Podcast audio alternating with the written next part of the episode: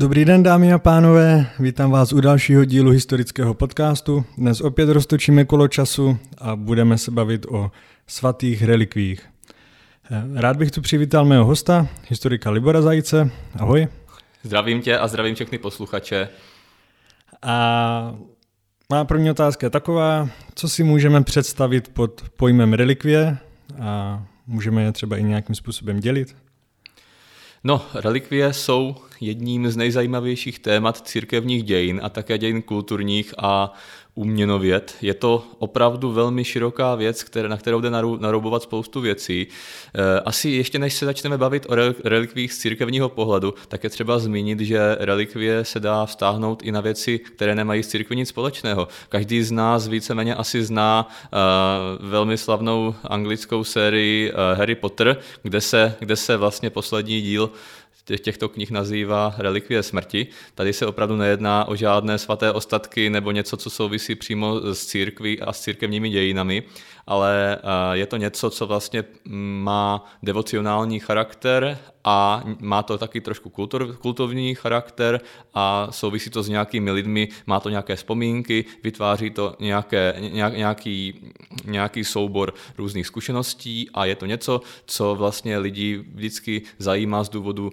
takové až trošku mm, tajemnosti a něčeho, co vytváří, vytváří mm, zvídavý pohled jedinců. Abych se ale vrátil přímo k té katolické církvi, tak, nebo obecně k církvi, nejenom ke katolické. Eh, relikvie pochází eh, z latinského slova, dá se to přeložit jako ostatek, nebo taky ostatky pak v množném čísle, a rozhodně se dají dělit. Eh, dokonce existují různé kategorie, které, které katolická církev během staletí vytvořila relikvie se dělí na primární, sekundární a terciální. Nejzajímavější jsou samozřejmě ty primární, to jsou konkrétní části těl daných svědců, takže mm, nejenom třeba celá kostra daného svatého, která odpočívá někde v hrobě, ale také třeba v různém relikviáři můžeme mít prst třeba svatého Václava, lepku svaté Ludmily nebo klíční kost svatého Jeronýma. Eh, v fantazii se meze nekladou. Eh, těmi sekundárními se pak vlastně dají nazvat věci, které souvisely přímo s tím konkrétním svatým nebo s tím člověkem, který byl svatořečený, nebo také s postavami z Evangelii. Takže díky tomu, že vlastně třeba Kristus vstoupil na nebesa a Matka Boží, Pana Maria, byla dle legend a dle různých hagiografických spisků na, nebe, na nebesa vzata, ten svátek se vlastně slaví 15. srpna, to, to asi všichni víme, tak eh, díky tomu, že vlastně jejich těla eh, tady na, na tomto světě nezůstala, tak eh, je, je díky těmto, těmto skutečnostem spousta sekundárních relikví zpěta přímo s těmito jedinci, takže jak, až to, ať to jsou třeba pašiové relikvie, kdy vlastně můžeme najít různé ulomky kříže, jo, trnovou korunu, šat, šaty pána Ježíše, naopak u Matky Boží to můžou být zase nějaké vlasy, nebo taky částečky oděvu a různé věci, který, které měly vlastně přijít těmto lidem do kontaktu, takže třeba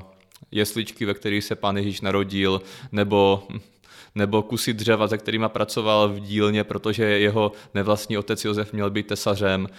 A když se dostaneme k těm svatým, tak to jsou typické věci, se kterými se ti konkrétní jedinci během svého života setkali. Takže třeba mitra svatého Vojtěcha, kalich, eh, ze kterým sloužil mši svatý Stanislav, nebo meč svatého Václava. To jsou typické sekundární relikvie.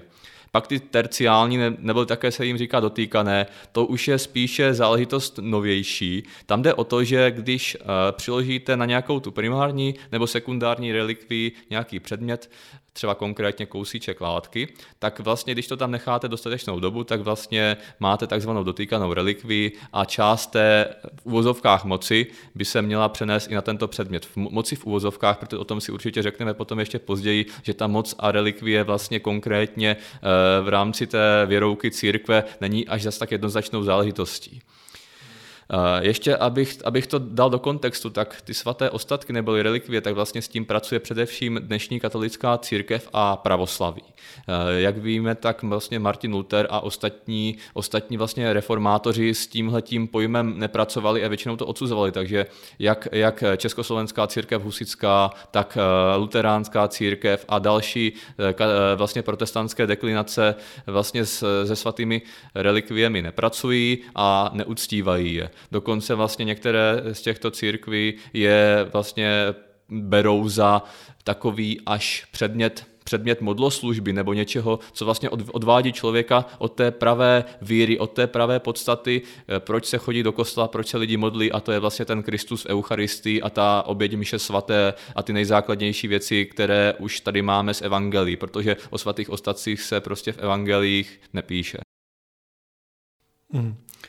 A z jakého důvodu jsou pro věřící relikvie tak uh, přitažlivé? Je to kvůli tomu, že patřili tomu danému člověku nebo mohou mít i nějak, nějaké nadpřirozené vlastnosti? Ta lidová víra určitě počítá přímo s tím nadpřirozeném. Jenomže eh, ono to není tak jednoduché, protože každá vlastně moc by měla dle církevní věrovky vycházet přímo od Boha. Takže Bůh je vlastně hm, trojediný Bůh Otec, Syn a Duch Svatý a ten má vlastně jedinou moc. Ostatní všechno se děje na jejich přímluvu. Takže když se modlíme k Matce Boží nebo ke svatým, tak se to děje vlastně z vůle Boží, oni se za nás přimluvají a potom Bůh by měl konat ty zázraky. To je vlastně ta postata té katolické věrouky. Takže vlastně, když máme u sebe svatý ostatek, nebo vidíme kousek relikvie před sebou, připutujeme k němu na pouť, nebo ho máme ať už někde v kostele nebo v nějakém jiném prostoru, tak je to vlastně taková vlastně památka na toho daného člověka, ať už je to relikvie primární, tedy ten ta kost, nebo sekundární, tedy ten předmět. Vlastně máme u sebe konkrétní část, která může mít moc zesílit tu možnou přímluvu u Boha. Takže když se modlíme přímo u hrobu svatého Václava za něco, třeba řekněme za déšť nebo za dobré počasí, tak vlastně by měla teoreticky existovat větší šance, že ta přímluva bude úspěšná a že pak ten Bůh díky svatému Václavovi a jeho přímluvě tuto danou konkrétní věc vyslyší. Je to, vypadá to trošku tak trošku bizarně, ale když, když to vlastně zjednodušíme veškerou tu církevní nauku a věrouku a to, jakým způsobem fungují modlitby, jak se mají věřící modlit, jakým způsobem funguje poutnictví, tak to je přesně to, o čem tady teďka mluvím. Takže jde o to, že ti lidi zkrátka v tom vidí možnost té přímluvy a vyslyšení těch svých prozeb ale zároveň to jsou, to jsou jednoznačně atraktivní předměty. Jako vemte si, že jste prostě člověk, ať už ve středověku nebo třeba v raném novověku, a nemáte televizi,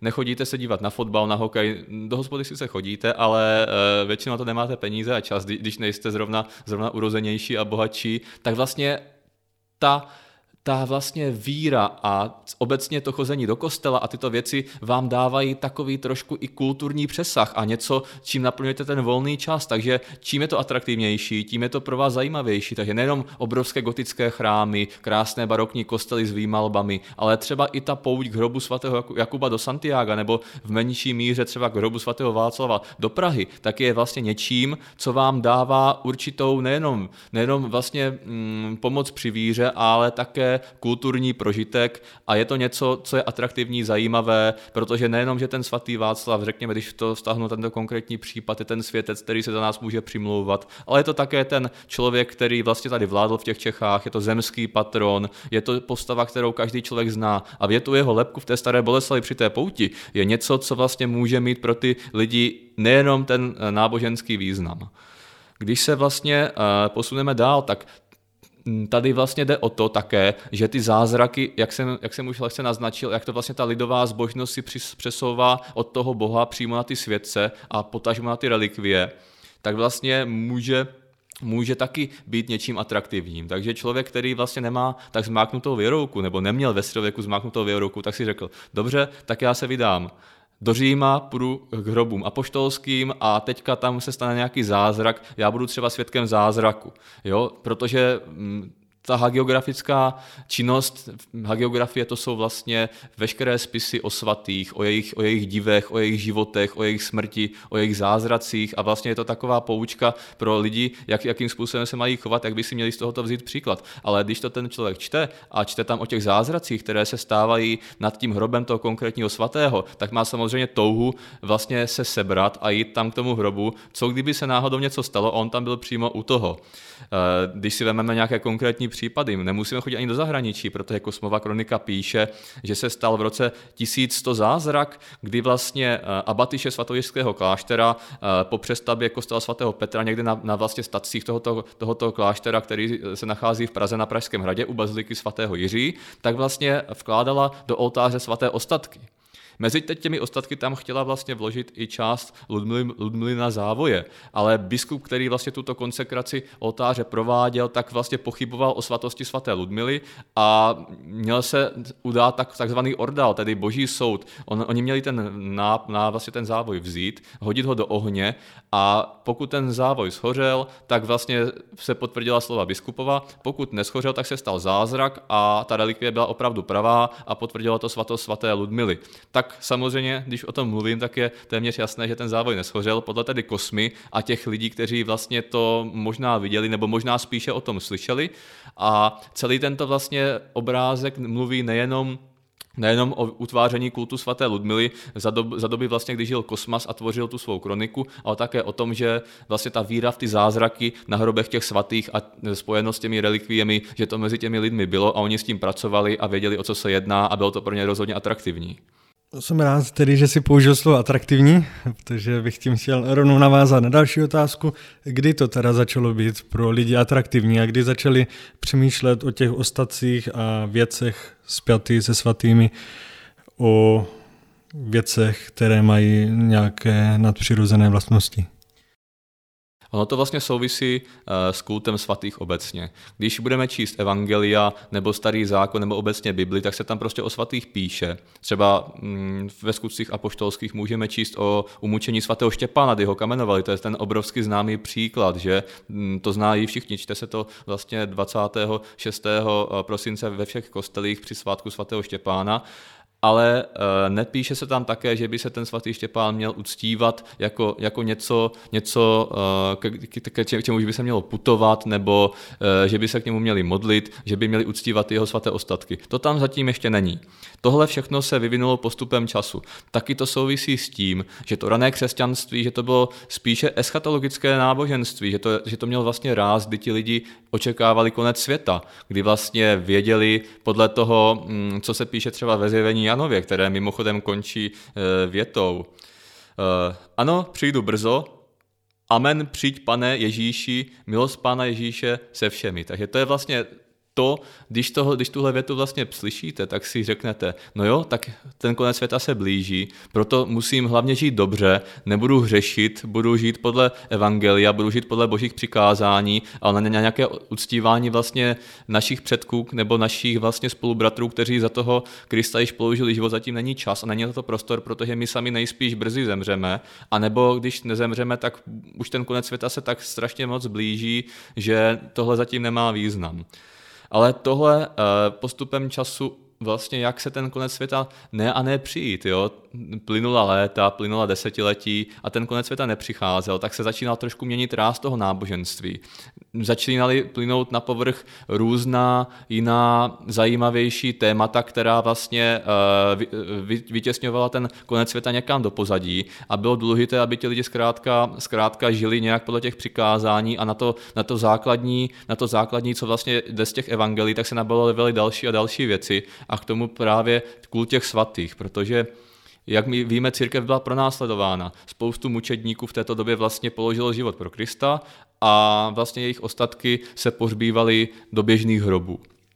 Postupem času však také e, na tradice z toho, že i vlastně judaismus třeba počítal s tím, že hroby těch nejvýznamnějších e, lidí ze starého zákona byly předmětem úcty. Známa je třeba jeskyně patriarchů v dnešním palestinském Hebronu, to je místo, které kam putují jak, jak vlastně židé, tak také muslimové a v 90. letech to bylo svědkem jednoho velmi nepěkného masakru, kdy se tam vlastně mm, proběhla velká, bohužel, řežba mezi ním teroristou, který tam vyvraždil spoustu lidí během modlitby, tak vlastně se tady postupem času dochází, dochází k, ke vzniku kultu svatých a s tím souvisí také kult vzniku těch ostatků.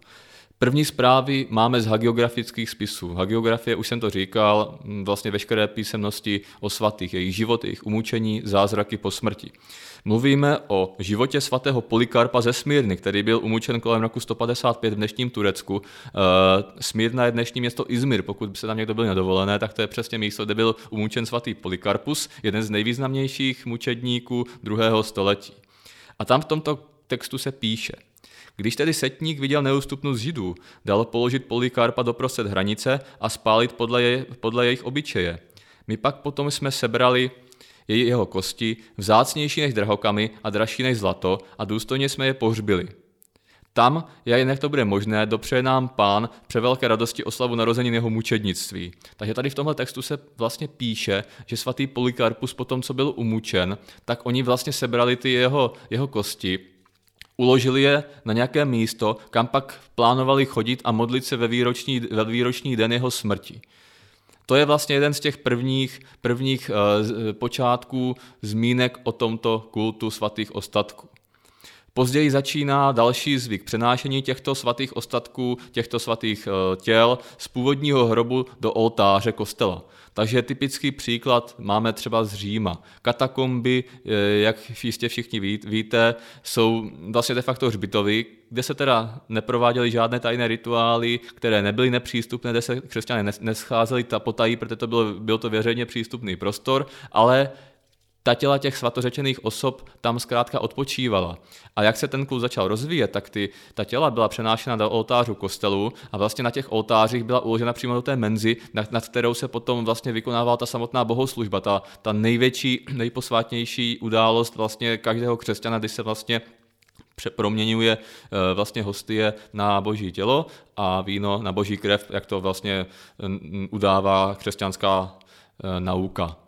Když se dostaneme dál, tak jsme na začátku 4. století a máme tady velmi známý příklad, svatá Helena.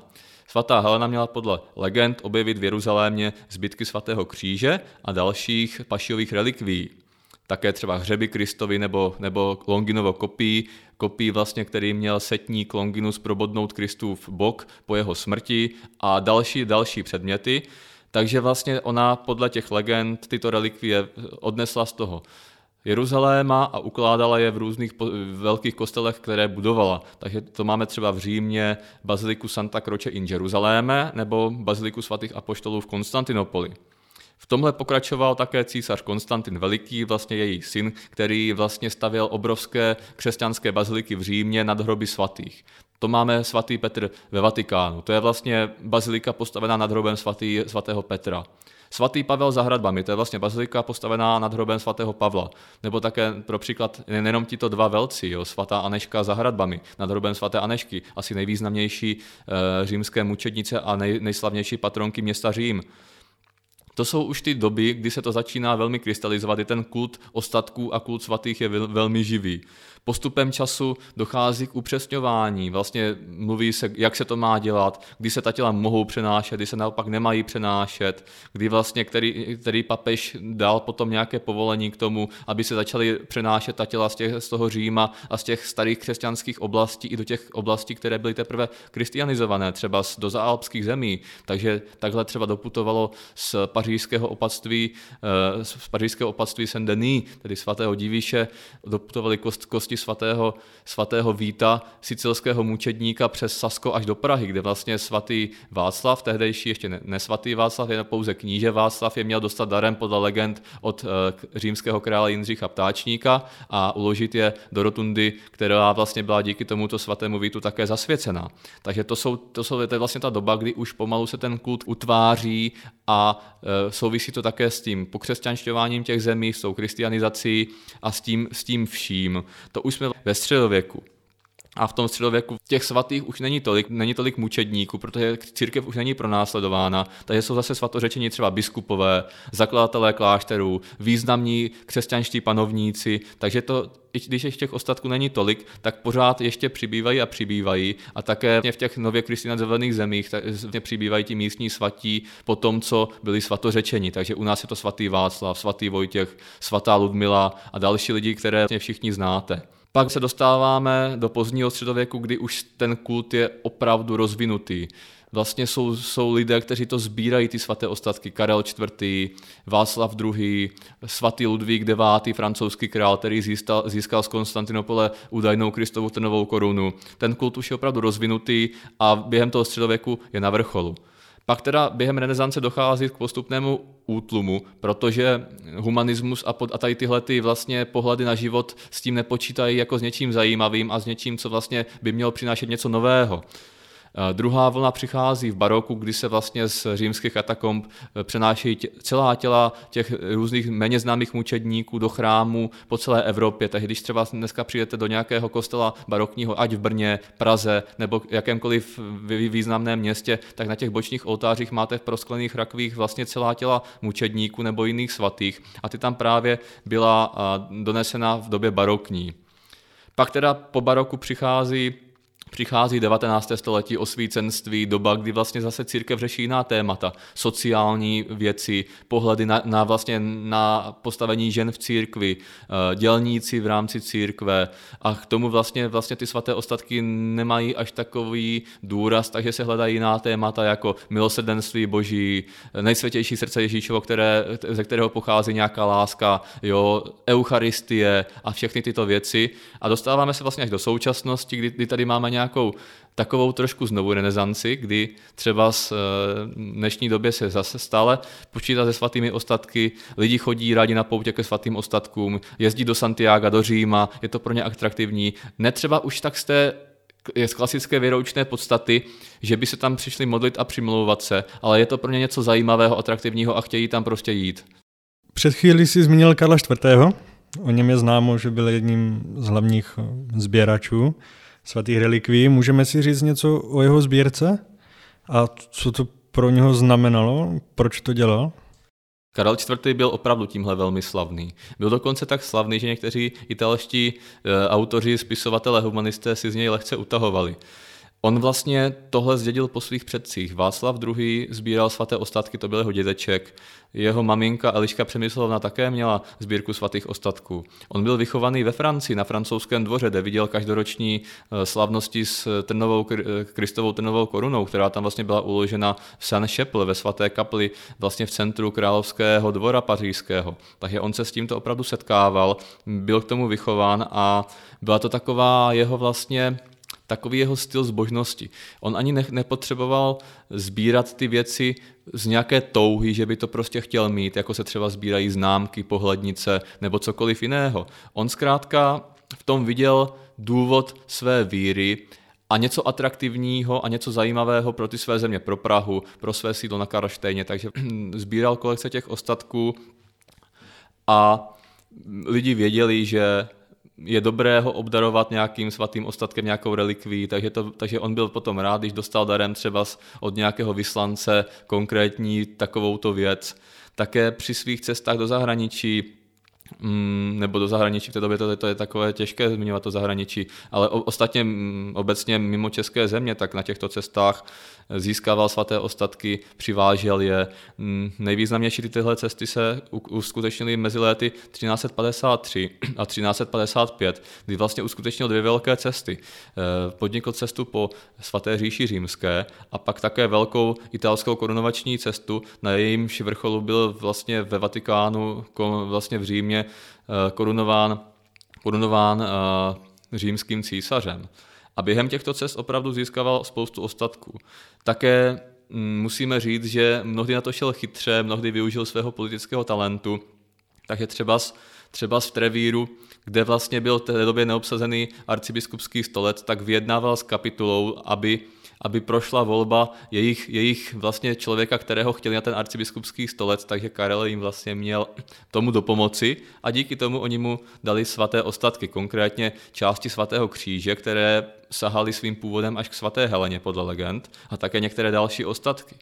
V Itálii zase, nebo konkrétně v severní Itálii, zase se mu dostávalo pomoci jeho nevlastního bratra, akvilejského patriarchy Mikuláše, který vlastně díky tomu, že tam byl jedním z nejvýznamnějších církevních představitelů, tak měl páky na to, aby ty různé kostely mu vydali alespoň část těch ostatků. Takže takhle třeba to získal v Padově lepku svatého Lukáše nebo v Pávi část ostatku svatého Víta, které přidal k těm, které už v Praze byly a vytvořil vlastně kolekci svatovíckých relikví v Pražské katedrále.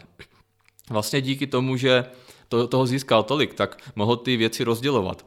Velkou část daroval Pražské katedrále svatého Víta a další část si ponechal ve své soukromé sbírce na Karlštejně. Také tyto ostatky vkládal do korunovačních klenotů, takže vlastně ve, Svatovíc, ve svatováclavské koruně máme úlomek vlastně taky svaté relikvie v tom křížku nahoře. Ta vlastně jeho potřeba... Jaké relikvie? Eh, byl to konkrétně, byl to konkrétně kousíček Kristovy nové koruny. Aha. On měl takovou vizi, že ta Praha bude nejenom centrem politické moci v tehdejší svaté říše římské, ale také moci duchovní, vlastně duchovním centrem. Už se mu podařilo povýšit, nebo už vlastně dříve se podařilo povýšit pražské biskupství na arcibiskupství. A tím, že vlastně pro pražskou katedrálu získal obrovské množství svatých ostatků, tak vlastně v tom viděl tu vizi, že to bude velké centrum e, víry a budou tam putovat zástupy, zástupy věřících, zástupy poutníků. Proto také vytvořil nebo papež mu schválil speciální svátek, svátek svatého kopí a svatých hřebů, což se konalo vždycky každým rokem v pátek po Velikonocích. A při této příležitosti se na pražském dobytčím trhu, tedy na dnešním Karlově náměstí, konalo takzvané ukazování svatých ostatků, což byla velká slavnost, při které se ukazovaly ty nejvýznamnější kousky z Karlových sbírek, ať už z té, z té jeho sbírky soukromé, tak také z těch věcí, které daroval Pražské katedrále. Na tuto událost přicházela obrovská spousta lidí. Ukazovaly se tam také říjské korunovační klenoty, které byly svým způsobem také relikviemi, protože v říjském korunovačním pokladu bylo mimo jiné také eh, údajné Longinovo kopí, což je vlastně to kopí, o kterém už jsem mluvil, který měl setník Longinus údajně probodnout Kristův bok po jeho smrti. Takže to byla velmi atraktivní věc. Byla to také věc, která měla byla ekonomického rázu, protože díky tomu, že tam přicházelo takové množství lidí, tak eh, končelé eh, Nového města Pražského si vymohli druhý výroční trh právě při těchto, při těchto oslavách, aby se to spojilo, aby tam lidi nepřišli jenom za duchovním prožitkem, ale také za, za prožitkem tímto ekonomickým a za nějakýma radovánkama a z nějakých různých zápisků se ví, že během těchto svátků se vyšenkovalo obrovské množství vína a piva v pražských hostincích. OK, řekli jsme si tedy už, že lidé k ním, se k ním modlí a mají nějakou větší šanci, že je, že je Bůh vyslyší, ale často jsem slyšel o nějakých případech, kdy měl někdo přijít na nějaké takovéto místo a byl třeba zázračně vyléčen z nějaké nemoci a tak dále. Takže jak velký repertoár těch vlastností mají relikvie? Mají široký repertoár nejenom vlastnosti, ale také funkcí. Ty, ty funkce primární, to už jsme si popsali v tom úvodu. Tam vlastně jde opravdu o to, že by ten konkrétní svatý, jehož relikví máme před sebou, se měl přimlouvat u Boha za ty naše konkrétní prozby. Pak teda jsou různé další, ať už jde třeba o funkce, třeba řekněme, řekněme, které nesouvisí přímo s náboženstvím, protože na svaté relikvie se mnohdy přísahalo.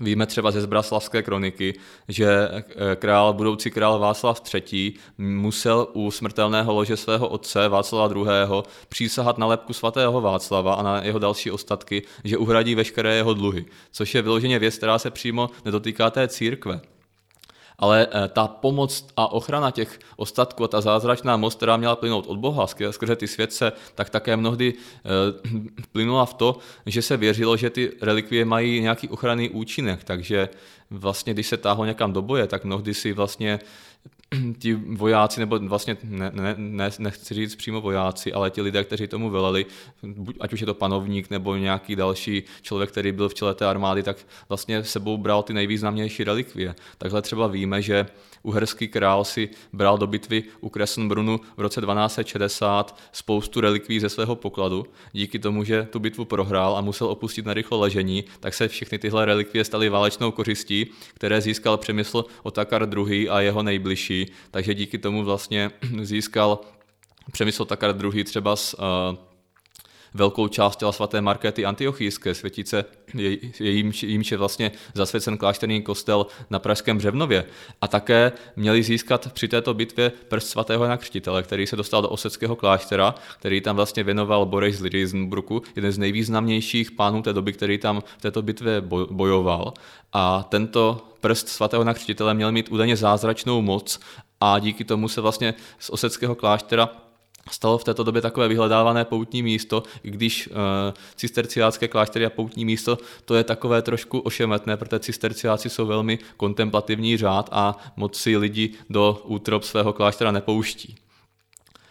Určitě také se dá říct, že svaté relikvie nebo obecně kulty svatých a výskyt svatých ostatků může utvářet nějak zeměpis, zeměpisné věci, geografické záležitosti. Třeba podle toho, že někde byla uložena svatá relikvie, se e, pojmenoval daný klášter po daném konkrétním svatém nebo obecně celá obec.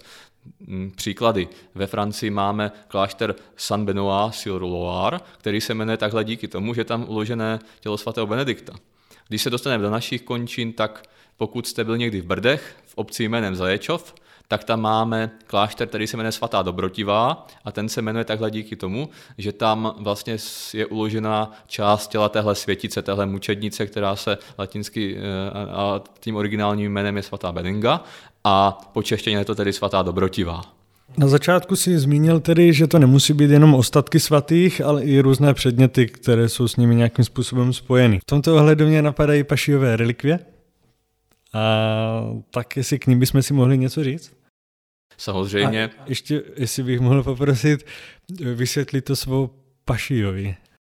Pašie jsou vlastně část evangelia, nebo obecně evangelií, které popisují poslední chvíle Ježíše Krista, takže jeho umučení, smrt a uložení do hrobu. Takže obecně začíná to poslední večeří v Gecemanech, teda mm, poslední več- večeří ve večeřadle, ne v Gecemanech, a končí to vlastně Kristovým uložením do hrobu předtím, než vlastně stal z mrtvých podle tohoto evangelia. Takže vlastně pašie vlastně pochází ze slova vlastně, vlastně utrpení. Jo. Vlastně česky to je utrpení našeho Pána Ježíše Krista, tady když, když to volně přeložíme, tuhle, tuhle větu. Jo. A pašiové relikvie jsou tedy vlastně všechno, všechny předměty, o kterých se píše vlastně v těchto evangelích, že s nima Kristus měli přijít do styku. Tady se opravdu nekladou meze různým fantazím. Samozřejmě každého napadne v první řadě kříž, zbytky kříže, úlomky z kříže, větší, menší, Kristova trnová koruna, to kopí, o kterém jsem už několikrát mluvil, hřeby, kterými byl Kristus přibít na kříž, veškeré Kristovy oděvy, ale také různé věci, se kterými jsem měl, jsem měl vlastně potkat během té cesty, takže také pašiovou relikví jsou schody z místodržitelského paláce, které jsou dneska uloženy v Lateránu proti Lateránské bazilice, v takzvané kapli svatých schodů. To jsou opravdu nějaké schody z té oblasti Blízkého východu, ze starověku, takže tohle je taky pašiová relikvie. Pašiovou relikví také může být eh, třeba studínské plátno, protože které teda má nejasný původ sice, ale mělo by to být vlastně ta část látky, do které byl Kristus zamotán v hrobu vlastně po jeho uložení do, do tohoto prostoru. Také třeba z houba, které měl být, eh, eh, kterou měl být Kristus napojen na kříži, jak se o tom píše v těch evangelích. Vlastně opravdu všechno, když si ta evangelia pročtete, tak všecko, o čem se tam píše, tak eh, může být pašiovou relikví a zaručně to někde ve středověku měli. Asi takovou nejzajímavější pašiovou relikví jsou zbytky kohouta, který měl podle, podle Janova evangelia zakokrhat, když měl svatý Petr v, v velekněžském dvorci na, na, na, vlastně po tom, co byl Kristus odsouzen veleradou, eh, zakokrhat na, na znamení toho, že, že vlastně Petr zapřel Krista a vlastně se mu, vlastně se mu tímhle, tímhle mu ukřivdil. To je asi taková nejzajímavější pašiová relikvie.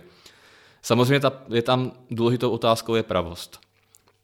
Tím, že Kristus zemřel někdy kolem roku 33 plus minus těžko říct, nedá se to úplně přesně, přesně určit, ale někdy v první, první polovině prvního století, tak vlastně po tom, co zemřel, tak nikdo se o tyhle předměty nezajímal. Kříž podle všeho sloužil dál a byli na něm popravováni další, další lidi. Všechny ty další věci prostě se někde ztratily. O, o měli vlastně losovat vojáci a rozebrat si vojáci. Ty ostatní předměty nejspíš, nejspíš někam, někde skončili, kohouta nejspíš si upekli nebo z něj uvařili polévku. Bůh suď, co s ním udělali. Každopádně nějakých nějakých 300 let se o to nikdo nezajímal. Až jak už jsem říkal, svatá Helena začala tyhle předměty vyzvedávat a hledat, takže ta, ten časový úsek je opravdu velký a nemůže se tedy brát při pravosti těchto předmětů původ u toho umučení Kristova, ale právě u té doby svaté Heleny. Takže nejpravděpodobnější a nejvýznamnější, nejvzácnější pašiové relikvie jsou ty, které jsou spojeny právě se jménem svaté Heleny. OK, takže když to vezmeme úplně globálně, tak které relikvie konkrétně můžeme i třeba dnes označit za nejhodnotnější nebo nejzajímavější? Záleží na lokalitě. Vždycky ta místní církev má nějaké své preference, takže u nás to jsou většinou zemští patroni. E, obecně se udává lepka svatého Václava jako ta nejvýznamnější věc, která v českých zemích je pak to jsou samozřejmě mm, ostatky svatého Vojtěcha, které byly do Prahy přineseny v roce 1039 z Hnězdna při e, výpravě Břetislava I.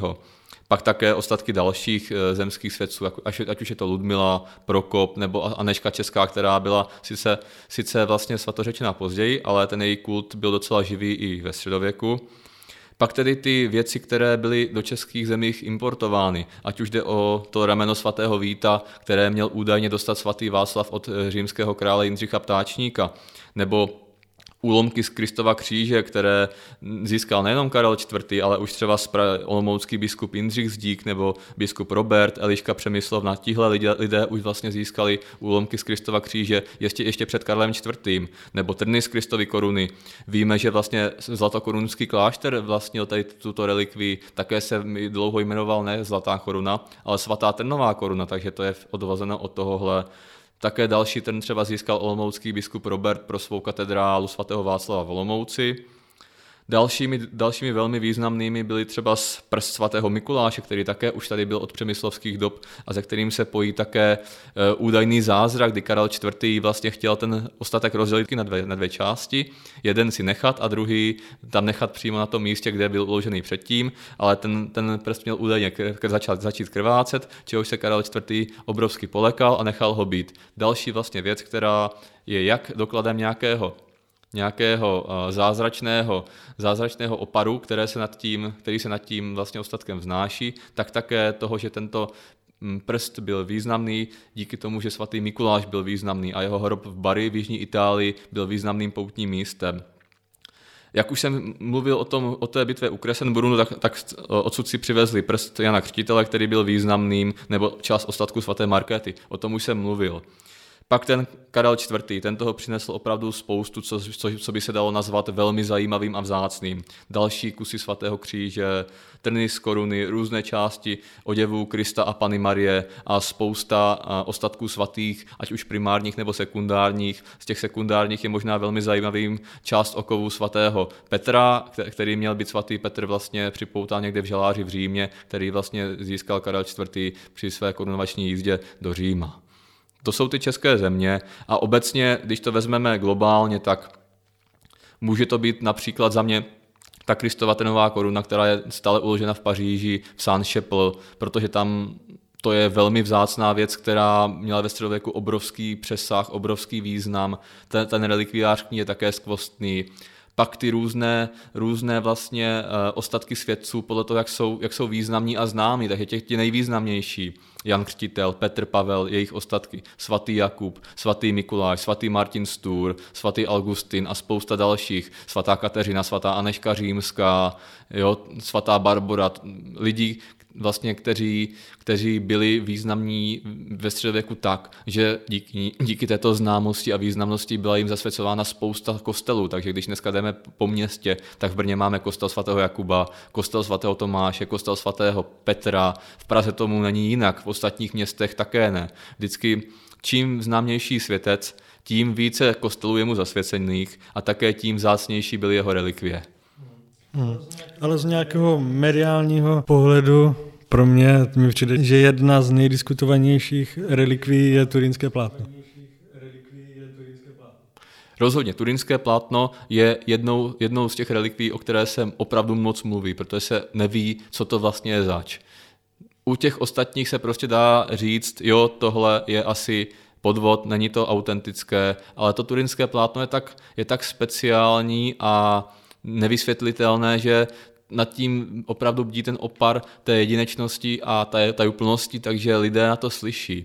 A dalším ještě, kterým se možná nezmínil, je právě Longinovo kopii, kterému se také říká kopii osudu, že to je prostě spopularizované různou, různou vlastně moderní populární literaturou, která z tohoto čerpá, ať už je to Dan Brown nebo jiní spisovatelé, jo, nebo vlastně svatý grál, Kristův, Kristův kalich, který měl vlastně eh, Kristus vlastně mít u sebe při poslední večeři a vlastně který měl stát u zrodu Eucharistie, proměňování vína na krev Kristovu a také vlastně sekundárně měl být u proměňování eh, vlastně tě, té hosty nebo obecně chleba na Kristovo tělo to je vlastně také věc, která je byla strašně moc vzácná a víme o tom, že ti lidi hledali ve středověku ten, ten svatý grál. Z toho vychází spousta literatury, že svatý grál měl hledat král Artuš podle těch pověstí, že Indiana Jones a poslední křížová výprava, že tam taky jde o, vlastně o svatý grál. To jsou věci, které vlastně jsou spopularizovány díky až těm věcem, které ne, nesouvisí přímo s tím náboženstvím,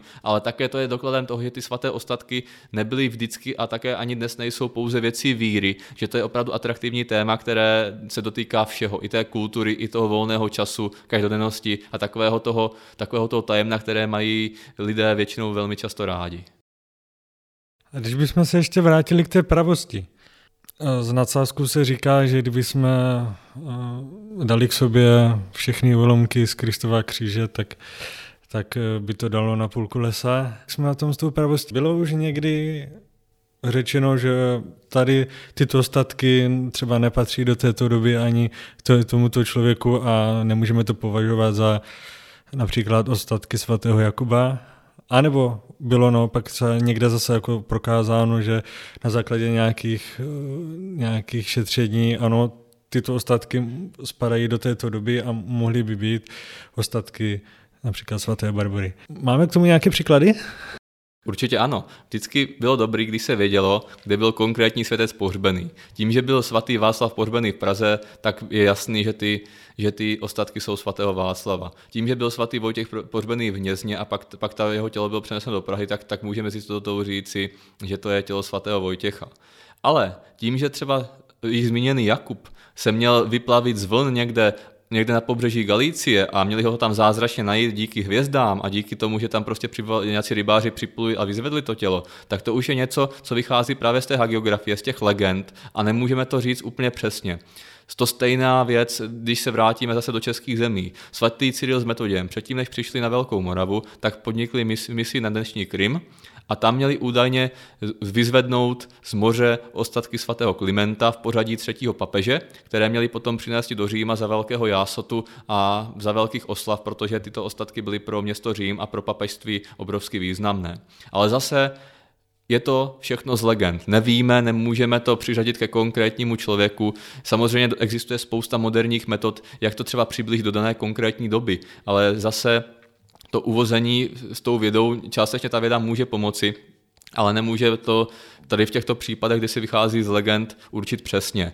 Když tedy máme daný hrob a víme, ano, tenhle svatý zemřel tohohle toho roku a byl uložený do tohohle, do tohohle hrobu na tomhle konkrétním místě, tak můžeme říct, ano, tady máme kosti svatého Václava ale pokud to máme z těch legend, tak můžeme se jenom dohadovat a je to, je to spíše otázka víry než nějakých vědeckých principů a pracovat tady s tímto je obecně velmi ošemetné a tvrdit a zakládat na tom nějaké, nějaký výzkum a dělat z toho nějaké závěry není úplně vědecké. Spíš se, spíš se vždycky pracuje s tou tradicí. Pro historika je důležitější ne zda je tělo svatého Jakuba v Santiago de Compostela pravé, ale ta tradice, která se na to nabalila, to, to, to, ty obrovské davy těch lidí, kteří tam putovali k tomu, k tomu hrobu.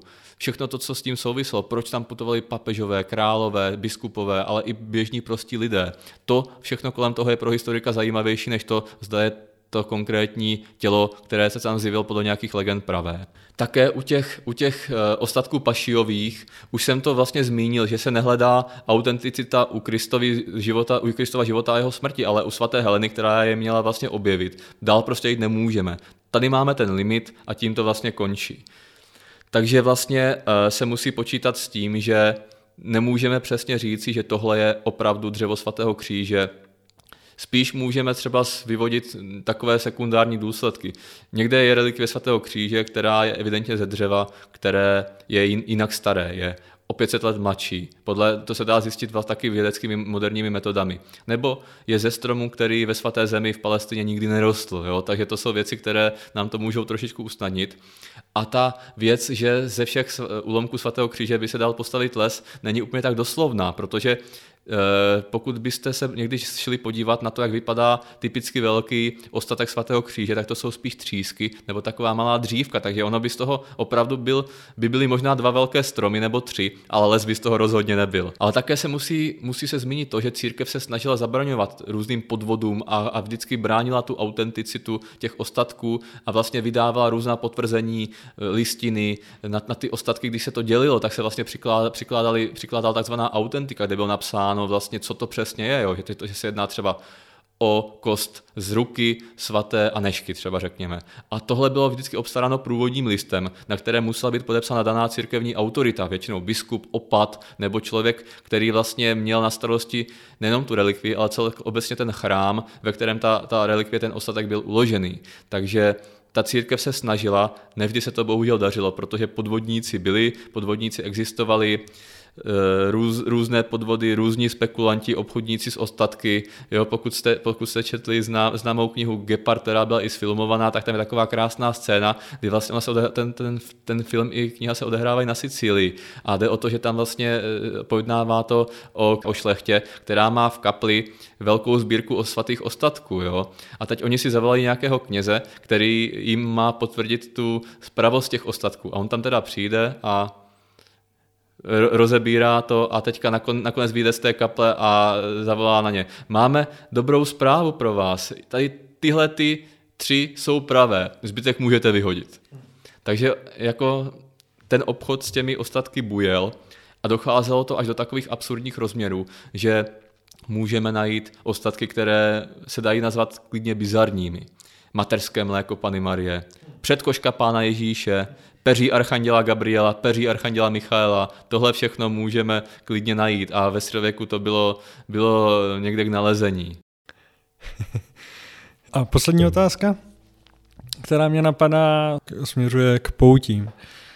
Má pouť, která je vedena k, k těm ostatkům, nějaký vyšší význam? Je to nějaký symbol? Znamená to něco, nebo zkrátka ty lidi tam jenom k tomu jdou? To asi záleží na to, jaký ten člověk se na tu pouť vydal. Někdo se tam vydal za tím duchovním prožitkem, někdo vyrazil za dobrodružstvím, někdo musel jít na pouť z pokání, něco provedl, tak mu prostě autorita udělila, půjdeš na pouť do Santiago k hrobu svatého Jakuba, tam se pomodlíš. Takže ony ty poutě byly velmi často nejenom věcí víry, ale také takového toho, mm, takového toho kulturně eh, uměleckého vyžití. Na, na konci té cesty byl nádherný kostel, do kterého se ti lidi podívali. Takže nejenom, že se tam pomodlili, ale také z toho měl nějaký duchovní prožitek. Něco tam, něco tam třeba koupili, setkali se s novými lidmi, takže z toho měli nějaký sociální, sociální užitek, navázali třeba přátelství nebo, nebo vazby obchodní, všechno tady tohle s tím souviselo. Takže opravdu takové poutní místo ve středověku, to byl, to bylo obchodní centrum, kde nejenom, že se chodilo na, na ty mše a klanět se k těm hrobům svatých a modlit se tam, ale vlastně to bylo také centrum, kde se obchodovalo, kde byly trhy, kde, kde, prospěl, kde, kde prospívala ta ekonomika. Můžeme to srovnat s těmi nejvýznamnějšími turistickými centry dnešní doby. Jo? Řekněme někde u moře, na pláži Bibione nebo Benátky, všichni tam chtějí té době prostě všichni jezdili do Santiago k hrobu svatého Jakuba, jezdilo se do Říma na pouť takzvanou ad limina, tedy k Prahům apoštolským, k hrobům především svatého Petra a svatého Pavla, nebo také do svaté země, kde vlastně se nejezdilo přímo na hroby svatých, ale na ta místa, kde vlastně žil Kristus, kde měl být umučen, kde zemřel, kde vlastně potom byl pohřbený a kde měl podle, podle vlastně skutků a poštolů stát na nebesa, nebo vlastně ještě podle Evangelia skutky a poštolů jsou až o zeslání Ducha Svatého, abych byl konkrétní. Takže ano, eh, různé přístupy k těm poutním, poutím můžeme rozhodně vidět a hledat a není to jenom o tom duchovním prožitku. Někdy to může být zkrátka že člověk se cítil býti právě teď poutníkem, tak se sebral, opustil všechno a dva měsíce ho nebylo. Tak jo, eh, jsme na konci. Tohle byl historik Libor Zajíc, kterému moc krát děkuji, že přijal mé pozvání. Já za pozvání děkuju a doufám, že se vám tento díl bude líbit. To já doufám také. A vám všem, kteří jste nás poslouchali až do konce, moc krát děkuji. A naslyšenou u dalšího dílu.